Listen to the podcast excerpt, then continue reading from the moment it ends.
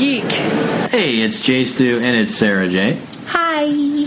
What can we say about John Kassir, the Crypt Keeper? Can I just? I love John Kassir. I I just I watched him on Star Search. I've seen him in numerous like all kinds of stuff. Like he's been like in almost like so many things that I can't even like. But the Crypt Keeper is just my absolute favorite ever. I love him. I watched pretty much every episode of every season of Tales from the Crypt you could possibly imagine. I mean, to prepare for the show, I watched the Tales from the Crypt movie uh, Bordello of Bordello Blood. of Blood, starring Dennis Miller. Yes. Which makes me laugh. It, it was, yeah. You know what? You, you probably would have been better off seeing a few of the episodes from each season. Probably. but that didn't hinder me because I had seen him in other things. Yes. I knew him from from Moonlighting. He was not the Crypt Keeper in Moonlighting. Just saying.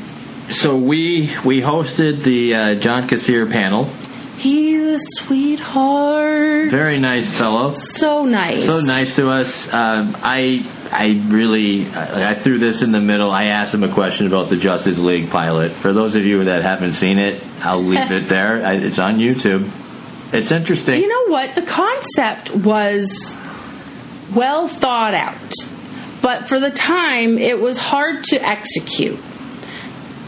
You know? yeah, like they didn't have a lot of the the green screen and, and special effects and CGI and everything they have now. So I mean, it, it could have. It was, yeah. And I liked the I liked the concept of it, and I liked the actors who were all in it. Now, as far as the panel itself went, I really didn't have to ask him a lot. I asked him a couple questions, then he just gave like super duper He- extended answers. he, ta- he, he and people had lots of questions to ask him. I asked lots of questions to him, um, and he is one of the nicest, most wonderful human beings you could ever imagine to meet. Um, he he was just he was a pleasure to talk to and listen to because he was just he had so many great stories of how when he started out and you know just it, it was remarkable So yeah, take a listen. Here is the panel that that I did with John Kassir. Sarah asked several questions as well, yes and it's just we had a great time. And such a great time thank you, John Kassir, for your time and for doing the panel. And yes thank I- you again. Thanks to James Ponce for asking me to do this panel. It was really great, and Yeah. we appreciate it. So here it is. and so many puns this this this panel will slay you I'm not as good as John Kassir as the Crypt Keeper. I'm sorry. That's all right. Well, without further ado, here is the John Kassir panel. Thank you for coming. This is, there's some really great, creepy looking people out there, too, with some masks and just generally creepy looking by themselves. the Crypt Keeper's in the house. Nice. I'll take this off so it sounds a little clearer. this is not actually a mask that works very well. You can download half your face. I just used one of the Crypt Keeper designs that were from Mondo, and um, and they make these they make these up for you. They're kind of cool. Oh, cool. This one, this one they had at the Bordello of Blood um, premiere instead of the one sheet that they give you that tells you who made the movie and all that stuff at the, at the uh, screening for the press. They made these up, and um, it's fallen apart over the years because people have tried to steal it. And uh, but I use it to photobomb people, you know, just for fun. Here's your host. Hi, I'm Jay, and uh, thanks for being here. The pleasure's all mine. The Um, pleasure's all mine. So right off the bat, I, I read that you started off your career as a stand-up comedian, and that's really interesting. Like, how it's did it's funny that what you know what people conceive as my career, yeah, as, as a stand-up comedian, but really I struggled in New York for uh, as a theater actor long before that. Had um, studied acting in college at Towson University in Baltimore, where I grew up. There was a lot of, you know, Dwight Schultz and Charles Dutton and uh, John Glover, you know, a number of other really good actors that come out of that program. And um, I was like, you know, this is a really great place for an actor to study. Of course, no matter how serious I was as an actor, I always was dragged into these comedy um, situations. In fact, we had our own comedy group called Animal Crackers that was kind of like Baltimore's version of Second City. Oh wow! And uh, it was quite popular in uh, in Baltimore um, uh, while I was in college and. And then uh, the the guy who was the head of the department where I went to school. Um, you know, was always being asked to, to direct. He was, you know, really, he had come out of the group theater where, you know, some of them were card carrying communists and, you know, studied uh, with, uh, you know, Harold Clurman, you know, all these really, you know, amazing um, playwrights and people uh, from the, the group theater, you know, eventually became the Actors Studio and that kind of stuff. Some of the, some of the people from there.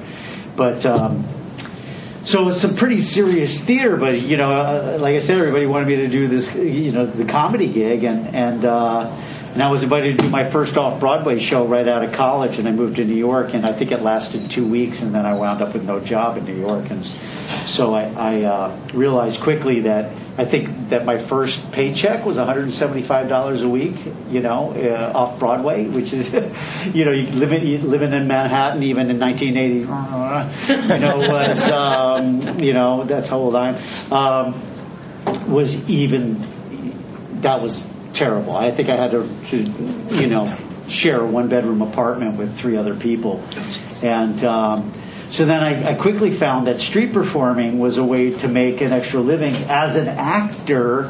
You know, I didn't really want to get another job. Job. I wanted to make my living as an actor. And so I would go in front of the Metropolitan Museum and climb the building across the street, and people could see me from blocks on either side. And I'd hang a banner. Now, you know, like the banners they put in front of the Metropolitan Museum would be like Van Gogh exhibit, and across the street would be John Kassir now appearing on the steps. You know, Nice. and um, so I would cross the street and start my act, and um, and get quite a good group of people coming out of the museum. In fact, on Sundays they'd empty the museum at 5 p.m. and I'd be waiting there, and like 500 people would sit on the steps, and I'd pass the hat, and I was, you know, I was surviving off of that. Um, and then I got in an off Broadway show. Uh, somebody called me and said, you know, you're perfect for this. It's a musical called Three Guys Naked from the Waist Down. which was, uh, you know, uh, which you're imagining, okay, gay review in the village. No. Um, it was about stand-up comics. It was think Dreamgirls, but for stand-up comics, a musical, and it starred myself with Scott Bakula, Oh, wow. who you all know from many different things, and uh, Jerry Colker, who was a Broadway actor, did Chorus Line and Pippin and all this stuff, who had written the show, and the music was really great. And I played this very dark kind of Andy Kaufman-ish, damaged stand-up comic, you know, uh, suicidal, you know. So he was funny but very dark at the same time, and it, it got immediate response in New York. I mean, all of a sudden I was like the guy, you know. They're like, "Hey, there's somebody in the alley wants to meet you." And you go, so you go in the limo, and it's like Lorne Michaels going, "Hey, kid, uh, you know." Uh, I'd love you to have you on Saturday Night Live. Of course, he left Saturday Night Live like two weeks later, so I was like, damn it. you know, um, but uh, it, it literally launched my career. Uh, people saw me in that show from Star Search. Do you all remember the show Star Search? And you know, which was the original like American Idol or you know America's Got Talent kind of thing. And in their first season, uh, they had really well-known, what we would know if you went to a comedy club, well-known comics. Um, you know, there were, weren't as many venues for you to see comics on TV unless they were on the Tonight Show or you know one of those uh, those shows. Uh, I don't even think David Letterman may have been on at the time yet. Maybe he was, but in his earlier years. And so they were, you know, they asked me to come on the show, and I'm going, "What is a singer?" You know, here I am you know, in a musical, but they had Sam Harris who was killing it on that show, you know. And I'm like, I can't compete with that guy. They're like, no, we want you to come on as a stand-up comic. And I'm like, well, you know, I'm not really a stand-up comic, right? This is a part that I'm playing in the show. And they go, you win a hundred thousand dollars. I'm like, fuck, have you seen my act? Shit, you know, uh, I'm, I'm going to go, you know, work on it in the club right now, you know. So, you know, because I had done sketch comedy with Animal Crackers and stuff in some of the clubs in New York, you know, I could get a, a spot, you know, like Richard Belzer who I had opened for uh, with the comedy group, uh, you know, back in Baltimore and stuff, was like, "I'll get you, here, babe, I'll get you, I'll get you, you know, a spot, you know." And so I started working in the club, and there I was on Star Search. You know, they're like, "Well, you have two and a half minutes." So I was like, "Oh, okay. I don't really need material. I need, it, you know, to do what I do." So I do like the Wizard of Oz in two and a half minutes. You know, it's a twister. It's a twister, Dorothy. As coroner, I must make her I thoroughly examined her. We represent the lollipop. Oreo, What's them? What's them? That's the castle of the Wicked Witch. Oh, Dorothy's in that awful place. Oh, I hate to think of her in there. Fellas, we've got to get her out. I got a plan how to get in there, and you're to lead us. All right, I'm going in there for Dorothy. Wicked Witch or no Wicked Witch. Gods and all gods, there's one thing I want you fellas to do. What's that? Talk me out of it. you know, and I just kept winning.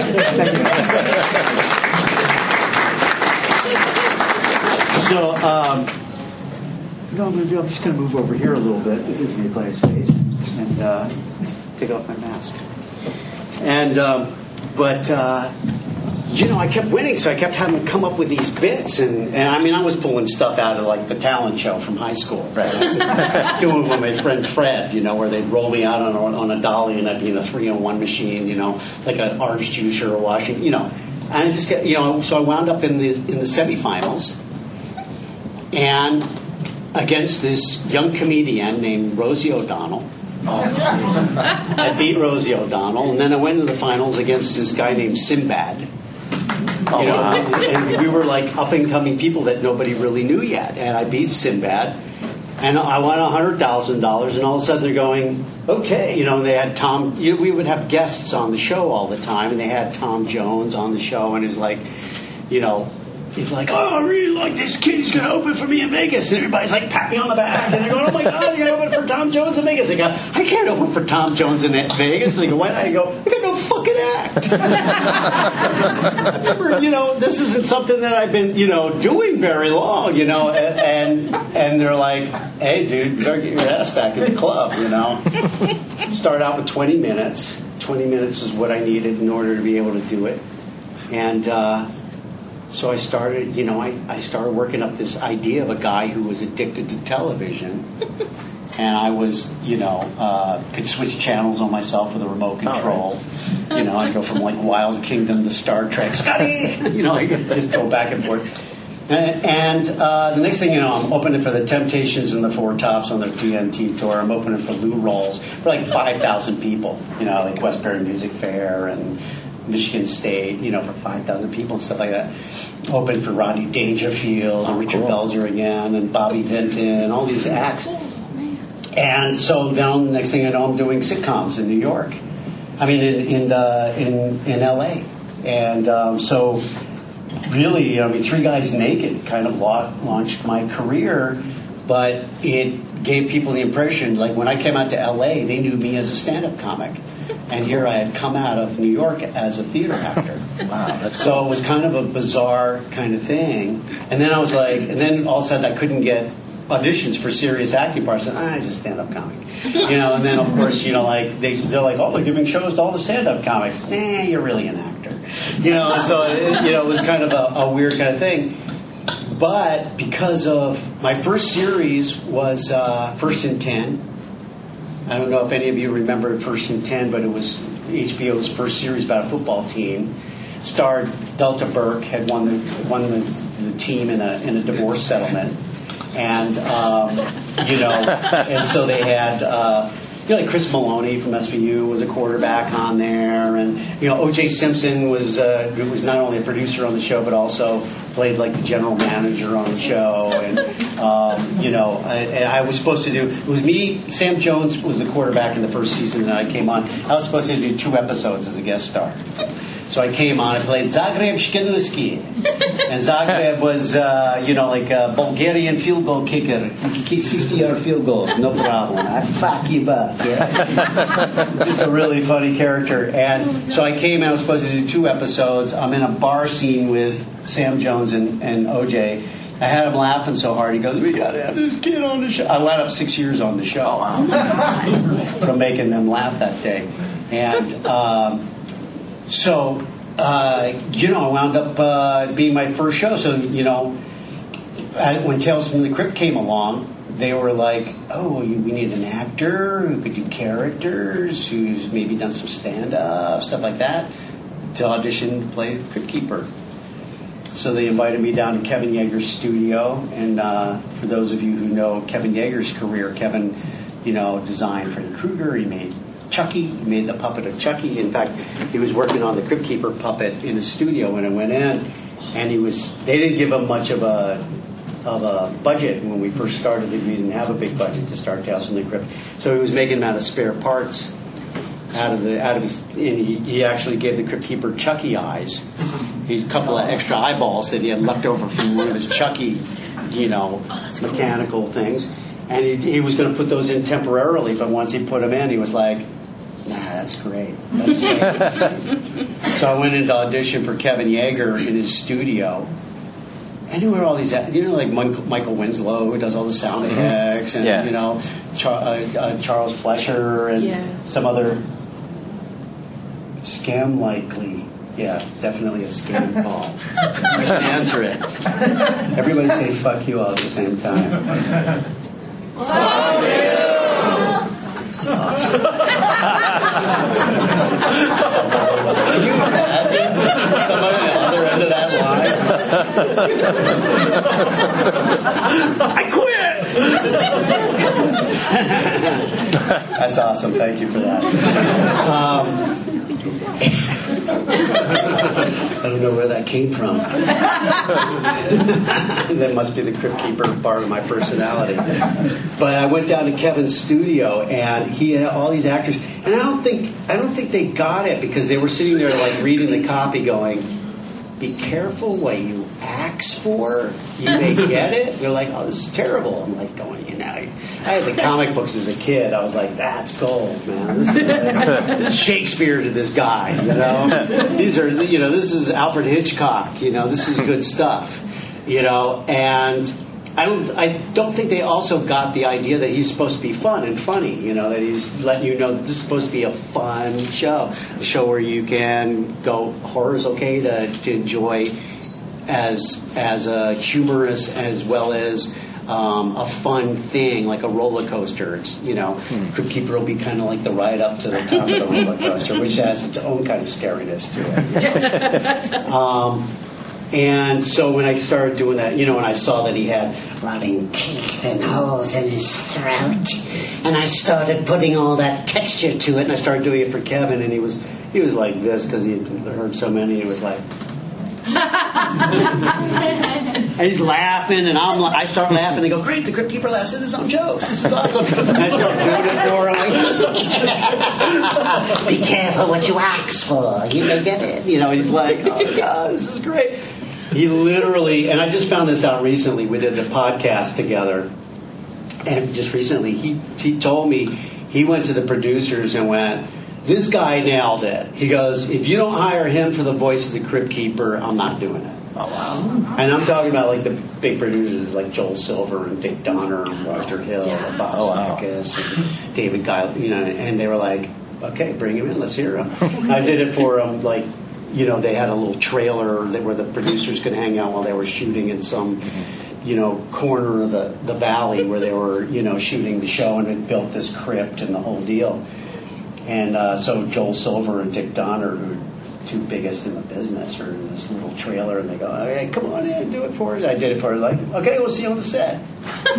so it was kind of almost like the easiest job I ever got. You know, of course, you don't believe it until they actually call your agent and hire you and the whole thing. And so. Um, you know, it, it it opened up a whole other world of my career. You know, where I could play characters that I would never get to play on camera, and that was voiceover. Hey, nobody walks out on me. Everybody, fuck you.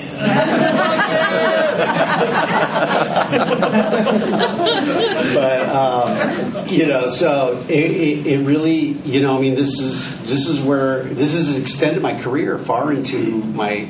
I mean, I still get stuff on camera. I still get offered stuff on camera that I even turn down because it's just, you know, you want to go to Atlanta for five weeks for two hundred and fifty dollars a day. You're like, no, I don't really. It doesn't do anything for my career. You know, I'm not going to enjoy myself. It's you know, I can work out of my my home studio for my voiceover stuff. You know, that kind of thing. So. You know, it's not that I don't appreciate it. It's just that I, I enjoy so much the voiceover work nowadays as I've gotten um, into this point in my career. And, you know, frankly, uh, there's my wife back there. We met in the theater. I still like to do theater when I get a chance. All right. She'll be playing Lady M uh, at a theater near you. She's like, shut up. Um, it's not a line from Shakespeare, by the way. Fuck you, I think, might be, uh, at some point. But, um, you know, so I still love doing the theater because it doesn't pay very much. But, you know, I can bank you know, off of the voiceover work, which, you know, doesn't pay that much up front, but, you know, if they play the hell out of it, you know, it, it helps um, over the years. And it, you know, I'm, you know, 40, this is my 42nd year surviving since I was street performing in New York in 1980. Cool. You know, surviving as an actor. So, I mean, Cool. you know, and you, and you guys that ever want to do this, it's like, you know, you never give up. It's just kind of a, you know. I, I, I once had a manager, she's no longer with us, she died young from cancer, but she was really somebody who was important in my career. And she used to say, thank you for dreaming. And, you know, that meant a lot to me. I mean, that meant, you know, because if you don't chase that dream, even at the cost of not getting it, you don't get it. That's just how it goes.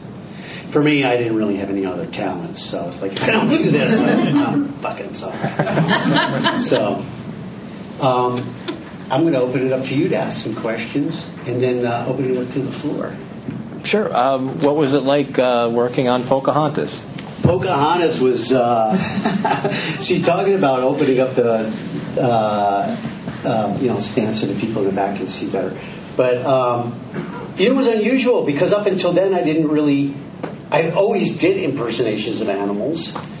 but, you know, I played Miko the raccoon, for those of you who don't know, in Pocahontas. And um, I did, uh, the, you know, always imitate animals, but I had never really had the, you know, it was kind of a specialized part of voiceover. So the same guys got all the work, whether it was Frank Welker doing, you know, dolphins or whatever. You know, was you know, it was always the same stuff. And so um, I got a call. My agents go, "Listen, we got you audition over at Disney to audition for Pocahontas. You're gonna audition for Miko the raccoon." I was like, "Okay, sure, I can do that." You know, I can do it. you know. So I go over there. I'm in the lobby. They in Frank G. Wells building is the animation building. It's huge, huge lobby. I'm the only one sitting in it. It's like, it's like you know, it's like the Wizard of Oz when they're waiting. You know, and who are you? You know, in, in that big hall and they were like, John, come on in. We're, we're, uh, ready to audition? I go, well, I haven't seen the script, you know, because even very often the animals speak in the Disney movies. Well, you got no dialogue. It's just raccoon stuff. Come on in. so I come in. The room's about five times the size of this, and, and you know, one of the looping stages where they have a big screen where you would loop, you know, voices and stuff. And they had all these easels with all these different storyboards of Miko the raccoon you know, running through a log. He goes over, he's hanging over water. He falls 20 feet into the water. He pops up, he spits out water and shakes it off. Go. as a raccoon. Oh. So you know, I start doing it for them, and they're like, "Oh my God, where did you learn how to do raccoon?" I go, "Well, I live in the woods. You know, we have a little SWAT teams of raccoons running over our house. All the, you know, making this would sound like when they fuck, this would sound like when they're killing each other. You know, and so I didn't hear from them, so I thought I didn't get it. You know. Um, like six months later, my, my agents go, okay, well, it's time for you to go record uh, Pocahontas. I was like, I didn't hear I got it. They go, and this, I've been with the same agents since 1989 when I did Tales from the Crypt. And they'd never done this, but they were like, had forgotten to tell me that I got them.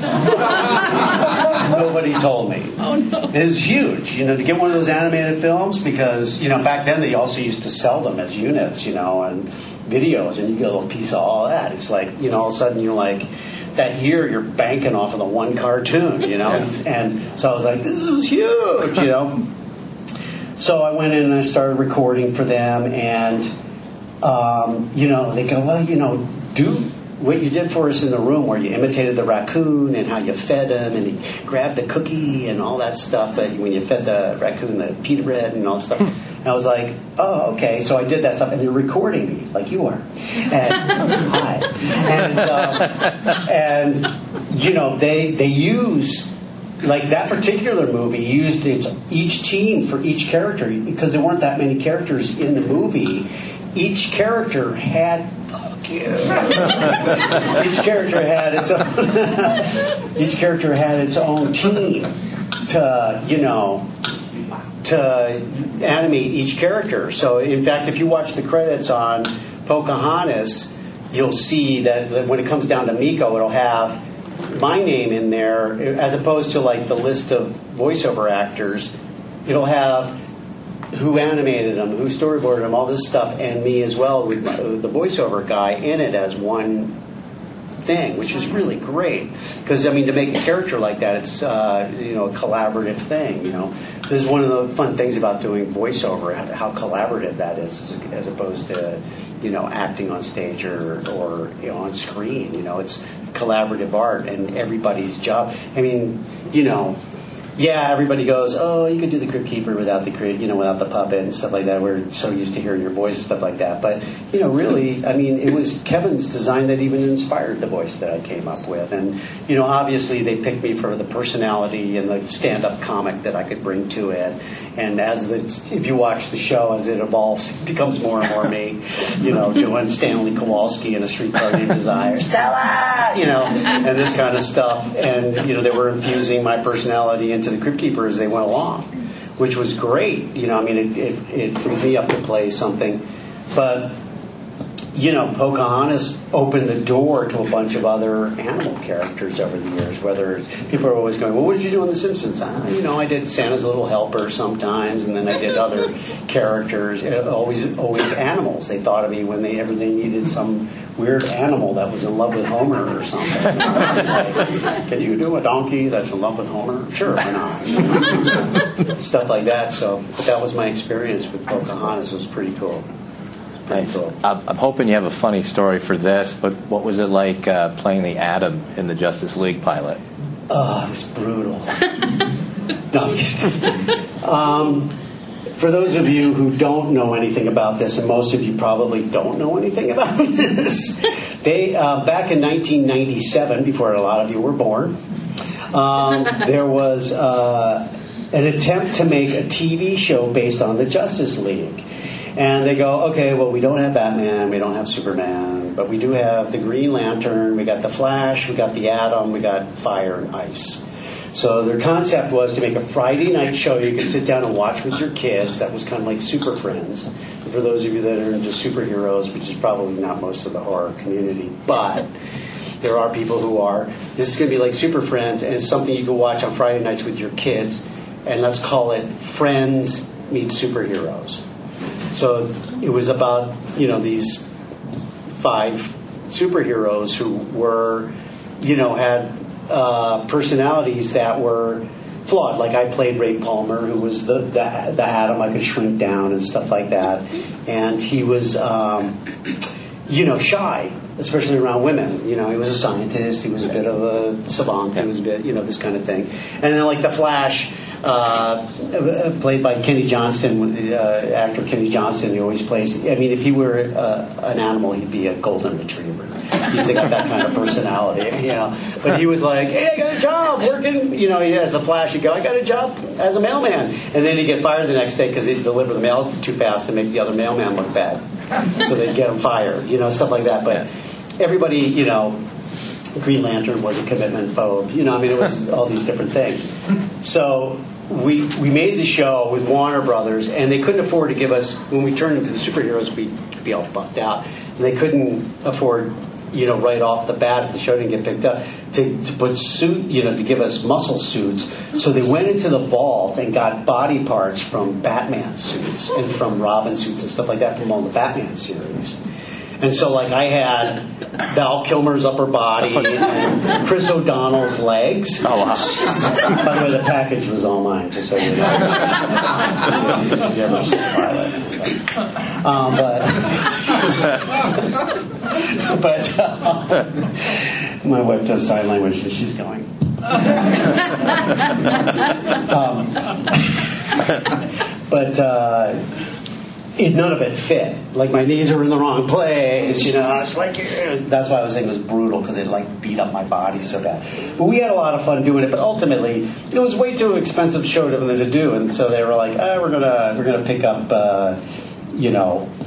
Um, what was the show with uh, Mark Linn-Baker and uh, you know uh, uh, Perfect Strangers? You know, we're gonna pick up Perfect Strangers for another three seasons. You know, it was like it was like it, it cost too much to do, and they never finished the special effects on it. So if you ever see the movie, it's like a wave gets stop, stops in the middle of the scene and stuff like that. You know, um, so the effects are kind of like um, greetings, and um, so it was it was it was fun, but it was you know um, it would have been really cool if it had gotten picked up. But somehow it got leaked and wound up in you know uh, there were you know bad VHS versions of it in, in comic book stores and stuff. I think you probably can see a better version of it now. But we had, I mean, there was some good actors in it. We even had. Um, uh, um, I'm trying to remember who made uh, who played the, the villain in the first episode. Um, we did a number of uh, Tales from the Crypt episodes. Um, uh, it's on the tip of my tongue. um, anyway, it had a lot of good actors in it. It was a great show and could have been something real fun, but you know, people watch it. I mean, now all the superhero stuff is so edgy and so. I mean, the effects are. They spend so much money on it, and everything is so cool that this would have looked, you know, it would have looked like Super Friends, you know, which, is, as we know was for kids on Saturday morning. Yeah. So it had that kind of feel to it. Yeah. Um, did we want to turn it over to the audience? Yeah, let's open it up to the audience if anybody has any questions. You know, no need to really use a mic because I can hear you pretty good from here. Anybody? Yes. Don. Don of the Dawn. Dead. There you go. um, I'm just curious, what was, do you have a favorite episode from Tales from the Crypt? And do you have a favorite guest from Tales from the Crypt? Oh man. Well, probably the reason it's my favorite episode is because of the favorite guest. It was Tim Curry in Death of Some Salesman. You know, where he played the mother, the father, and Winona. Um, which is uh, he was just he was nominated for an, an Emmy for that, and a lot of cable stuff wasn't back then wasn't emanate. Um, emanated, em- em- emanated, nominated for Emmys. Make up my own words. You know that, did you? Um, was me, uh, you know, uh, were nominated for Emmys because you know the networks had controlled so much of that. They were like, well, we don't want cable becoming competition to us. So, you know, they, of course they wound up just buying the cable networks. So they wound up now you can cable wins everything. Cable. Who has cable anymore? Streaming wins everything. Because we I love watching that little buffering thing going around on, on screen. But, um, you know, so that definitely was one of my favorites. He was so good. And in fact, my parents, who had never seen anything shot live before, they're very old world people, Uh, still alive. My dad's 98 years old. My mom's 93. Oh, wow. You know, everybody's like, "You have good genes. You'll live a long time." I go, like they didn't beat themselves up like I did. Just in the college drugs alone that I took. you know, I probably, you know, am pickled like the crypt keeper at this point. But uh, no, not really that kind of racy. Um, but uh, you know, they uh, I, I took them down, and they happened to be shooting out Winona that day. Tim Curry dressed up like Winona that day, and it was unbelievable. He was just amazing, and he, he and he wouldn't break character for my parents and stuff. It was unbelievable. It was just that scene where he lowers himself down on Ed Begley Jr. it's just like it's just that's worth an Emmy right there. But uh, I loved um, ventriloquist's dummy. You know, with Don Rickles uh, as a ventriloquist with uh, Bobcat Goldthwait and Morty. Morty, you know, is one of my favorites, and of course, Oils Well That Ends Well that I starred in. You know, uh, that's an episode that I'm actually in with uh, Lou Diamond Phillips and Priscilla Presley and Alan Rock. And, you know, the Crypt Keeper's watching me at the end, going, you know, the other actors are good. But this one's a bleeding man type, a regular gory Cooper, a Robert Tedford, and that voice. I can swear he reminds me of someone I know. and I tried to do like one of my best laughs I could do, you know, so that it would mark that episode. But um, uh, it was it was it was a lot of fun to do, except the, except the scene where they have to come up out of a coffin. You're like, okay, John, in this scene you're in a coffin. I'm like, okay. Is the lid open or closed? It's closed. Okay. Um, Lou Diamond's going to put some dirt on top of it because he's got to dig it the last few digs. Wait a minute. So I'm in a coffin. It's a metal coffin. It's closed. And I hear the dirt being thrown on top. Oh. Oh, and I'm like, roll camera! like that's, you don't say that as an actor. That's the director. That's like, roll camera! You know? And I'm like, and then I had to act like it was cool, you know? and, you know, obviously it was an homage to the Crypt Keeper popping up out of the beginning of the show. But I was just like, are you kidding me?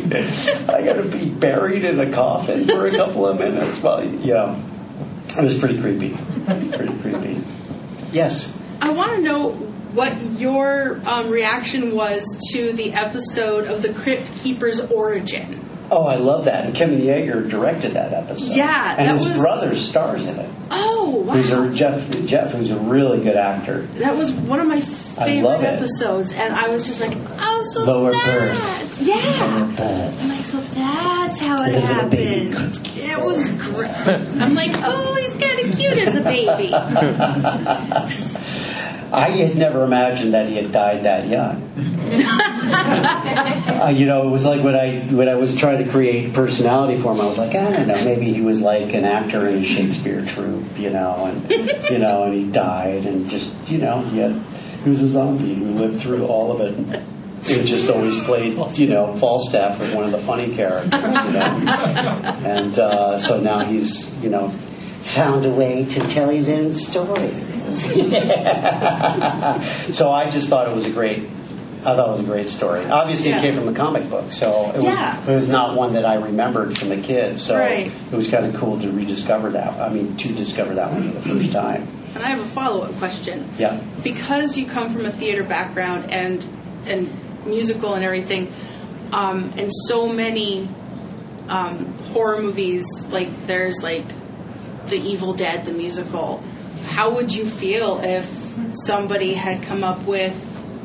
Tales from the Crypt the musical. Yeah, They did come up with that. did they idea. really? Oh wow. Yeah, they wanted to do a Broadway show where it was like three stories, like the original, Yeah. like the '70s movie, and the Crypt Keeper would host it.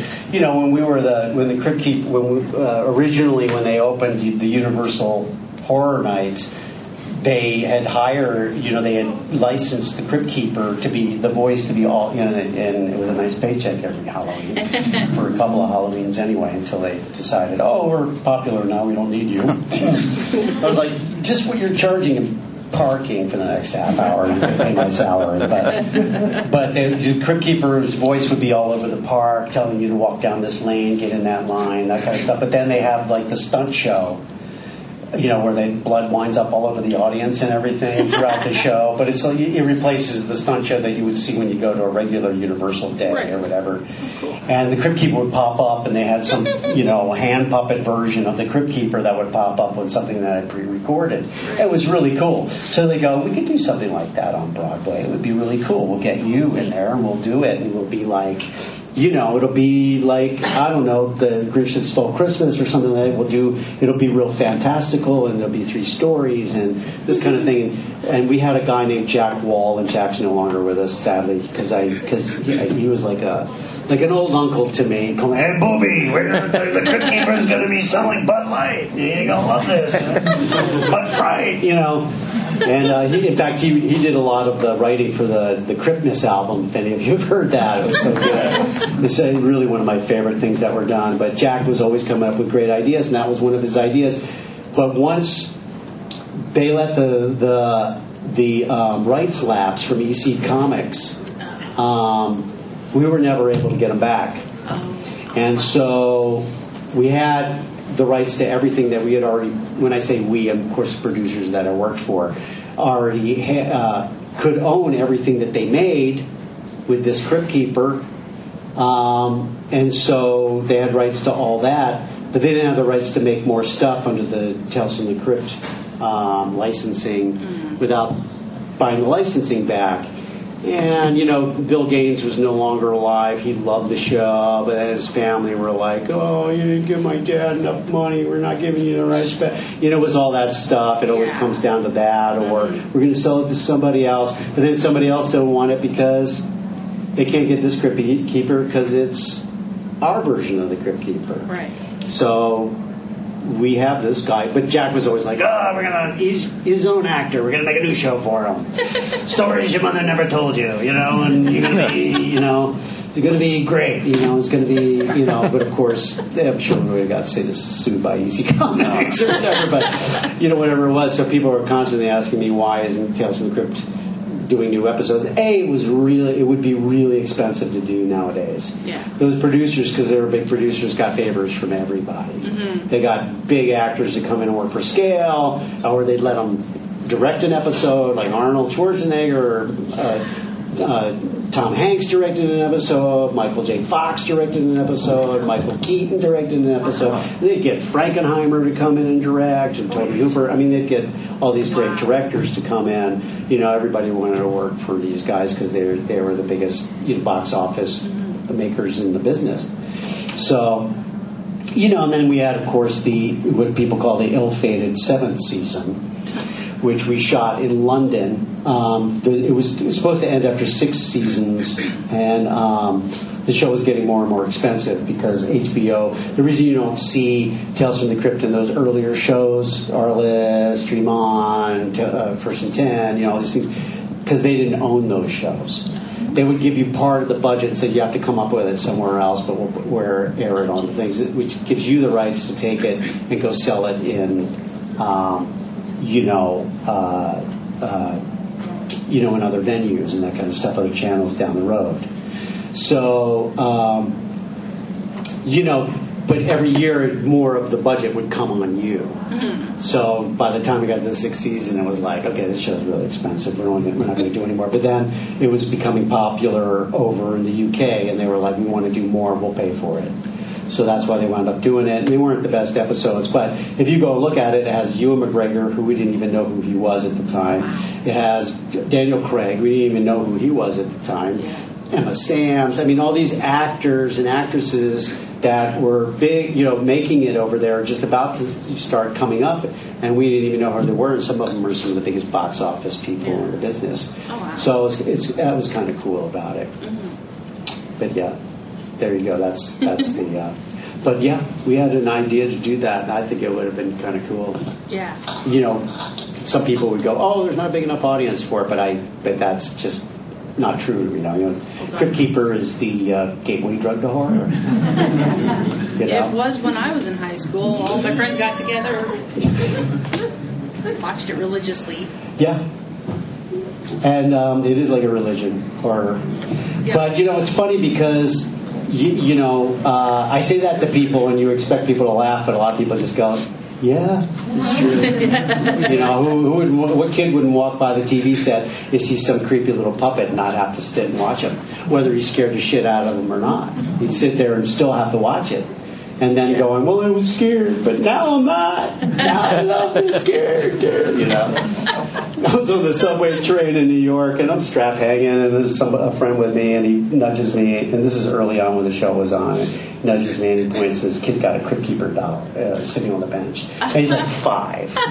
And I'm like, oh, you got the Crypt Keeper? He goes, yeah, I do his voice. I go, really? Let me hear it. For five year old, it was really good. And I was like, you know, I kind of do it myself. He goes, "You- you really? Let me hear it. And I do it. And he's like, mine was so much better. I'm just like, there's no way I can tell this kid. First of all, he probably wouldn't believe me. I could probably show him my driver's license and he'd still like, fake. You know, five. I don't know what that says. You know, but I just let him, left him with his delusion. Kid. But uh, yes, This isn't a deep one, but I have to know. Does the, the voice thrash your throat? Is it hard? You know, hey, people ask me that all the time, and there, there are definitely voices that thrash my voice worse than this when I have to manipulate, like maybe a, a, I'm doing impersonation of somebody or something, because I am manipulating my vocal cords in a way they're not used to vibrating. But because I created that voice, it's in a place in my uh, in my voice that's comfortable for me. Um, that being said, it takes a lot of energy to put that I have to put into it in order for myself to protect my voice. You know, as a as a Broadway actor, somebody was working on stage, doing eight shows a week, singing, and a lot of the parts that I did did funny voices and stuff like that. You know, I had a voice teacher who taught me how to put my body into my voice. So my body would get tired before my voice did. But, you know, um, that being said, voiceover session at the most is four and a half hours, uh, just for that reason, because to protect your voice. Because any voice that you're doing, your voice is going to get tired, especially when you're making adjustments and manipulating it and trying to do it over and over and over again, or like in when you're doing video games and you're screaming and dying, you know, oh, you're the guy that dies throughout the entire, you know, game, you know, ah, fuck you. and, uh, but you know, if you're doing that, those those are really hard on my voice. But you know, honestly. Uh, yeah, you know, if I do it long enough during, for a day or two days or three days or whatever, um, it definitely will tax on my voice, but it doesn't naturally tax on my voice as bad as some other um, voices that I've done. Yeah, because I can see some people like, squeeze it off and then do the quick. You know, for me, it's like, it's kind of like sucking the air out of the, you know, out of the, you know, sucking it out of the air, which is kind of a cool, fun thing to do. But yeah, I mean, I, I won't lie, it's it's not uh, the uh, the easiest voice that I've done, but at the same time, it's not as hard as you might think for me. For me, because because uh, you know, when I when we first started the show, you may notice in the earlier episodes, The great keeper talk slowly and more ominously. You like this because the puppet's mouth didn't move very well. you know, besides using Chucky's eyes, Kevin didn't have much money to put servos and stuff that were very expensive into the puppet. So You gotta do little boils and girls. you know, and um, even though I had auditioned it the way you hear me doing it now, we had to bring it down to there. And Kevin was like, "Oh, we gotta, you know, slow it down for the puppeteers because it's, you know, it took three puppeteers just to make the face move. You know, so they were all really in conjunction. It was pretty amazing, but." Um, uh, you know, so and that was harder on my voice than than the out there kind of loud and freer version of the Crypt Keeper. Yeah. Good question. Yes, you're scary. that, should, that means a lot coming from you. Excellent. Uh, were you able to keep any of the props from the show? Um, I'm trying to think if I really had anything. You know, not really. Uh, you know, a lot of the stuff was, you know, made on the cheap, you know, and for the episodes. Um, I do have the pinball machine because they, you know, it was part of the payment, you know, because a lot of times they do all this advertising for the show and they'd be like, well, we can't pay you what we normally pay you, but we give you a $8,000 pinball machine. And I was like, great, I'll take that. you know, um, I swiped this at the Bordello Blood premiere, which is, like I said, I've had to tape it back together because so many people have tried to take it from me. But it's also traveled all over the place with me. In fact, I just lost the only other one I had. I lost last week in uh, in uh, where was I last week? Oh, I was in Lexington. I went to the restroom on my way back from my Q and A. I put it on the toilet paper thing and went to myself, "Don't forget that." Oh, I left it there. Of course, I went back and I was just like, you know, fuck. Somebody got a really cool memorabilia. and They probably have no idea what it is, you know. But um, maybe one day I'll find someone on eBay and have to buy them. Um, but yeah, no, I, you know, there really wasn't that much for me to get a hold of. I mean, the Crypt Keeper was rebuilt for every show. He was plastic, a clear plastic with all the motors and stuff in them, and they redid the flesh and the hair and everything and the costume every episode because it was so thin. That stuff breaks down. Plus, it, it tears while they're working on it. You know, and they were patching it and keeping it together and putting the, all the stuff to make it look juicy on it each episode. So there wasn't a lot that. Um, you know, I had a few things over, you know, like the, some merchandising things. You know, when they'd merchandise something, they'd send over a, a version of it for me. I had one of those Spencer Gifts full size crypt keepers, which, you know, I would take, everybody would go, Can you bring that over our house for Halloween? You know, and of course it fell apart after a while. I used to bring the head with me to conventions, you know, set it up on my table, but I'd inevitably get stopped putting it through the. Through the Everybody's like, "What's in there, sir?" You know, you open it up. It's Crypt Keeper's head. Why do you have the Crypt Keeper's head? Um, the Crypt Keeper? Yeah, right. Just go. I do the voice. Any other questions? Yes. Did the uh, producers consider anyone else to be Crypt Keeper, or were you at from day one? Um, only at one point when I wanted more than scale. like after the first two seasons, I was like, okay, this this show's become popular. I help make it popular. I do a crap load of advertising for them. You know, I do like radio spots as the Crypt Keeper. You know, where like drive like fifty interviews which start from the East Coast drive time, you know, for over two days, where they, inter, you know, like, you know, Nick and Charles from WKPR are now going to interview, you know, the Crypt Keeper for Halloween, you know, or for the new uh, the new uh, season of Tales from Crypt. That kind of stuff. And eventually I was like, uh, you know, uh, tell them I'd like to have more than scale, you know, which is not a lot of money up front, you know, for what I was doing and and the residual shirt on HBO were like you don't get much, so I wasn't really getting paid. I never did get paid much for this show, um, but it wasn't. It didn't matter. It was just such a wonderful show to work on, and. Um, but at one point, they, you know, they were like, "Ugh," you know, and this is one of the reasons why they can't get the rights back. Because Joel Silver's one of the cheapest guys in the business, not only one of the biggest guys in the business, but also one of the cheapest guys in the business. It's like, "Uh, fire him, find somebody else. And Kevin tells me the story of how they found, like, they go, let's just get a real old guy. So they got a really old guy in there, and he was trying to do what I did. And he came off like the guy, hey, you want some brisket with that? Know, that kind of thing. And they were like, "Mm, this isn't working. Get him back. We'll pay him double scale. And I think I got triple scale for the third, you know, the fourth season. And then maybe I got, you know, quadruple scale for the, you know, I never got more than, you know, than like, you know, whatever it was, you know, it was, but, you know, but then they'd like, you know, pimp out the Crypt Keeper for Universal Horror Nights and I'd get a de- decent paycheck, something that it was worth, you know, doing. But, um, you know, but it helped launch my voiceover career and stuff. So, I mean, I, you know, I, I often tell people I'm re- I really feel fortunate this, when I come, I wouldn't come to these conventions if it wasn't fun for me and the people that come to see me because I mean, I feel, real, feel really fortunate that this is a character that I loved. It was something I loved as a kid before it was ever even made into a TV series. I, I imagine there are some people that come here and have to sign autographs for something that they hated. They may have hated the character, they may have gotten treated badly. They may it may be the only thing they're known for, and they hate it. You know, um, or you know, for whatever reason, it's just like I'm so tired of being that guy.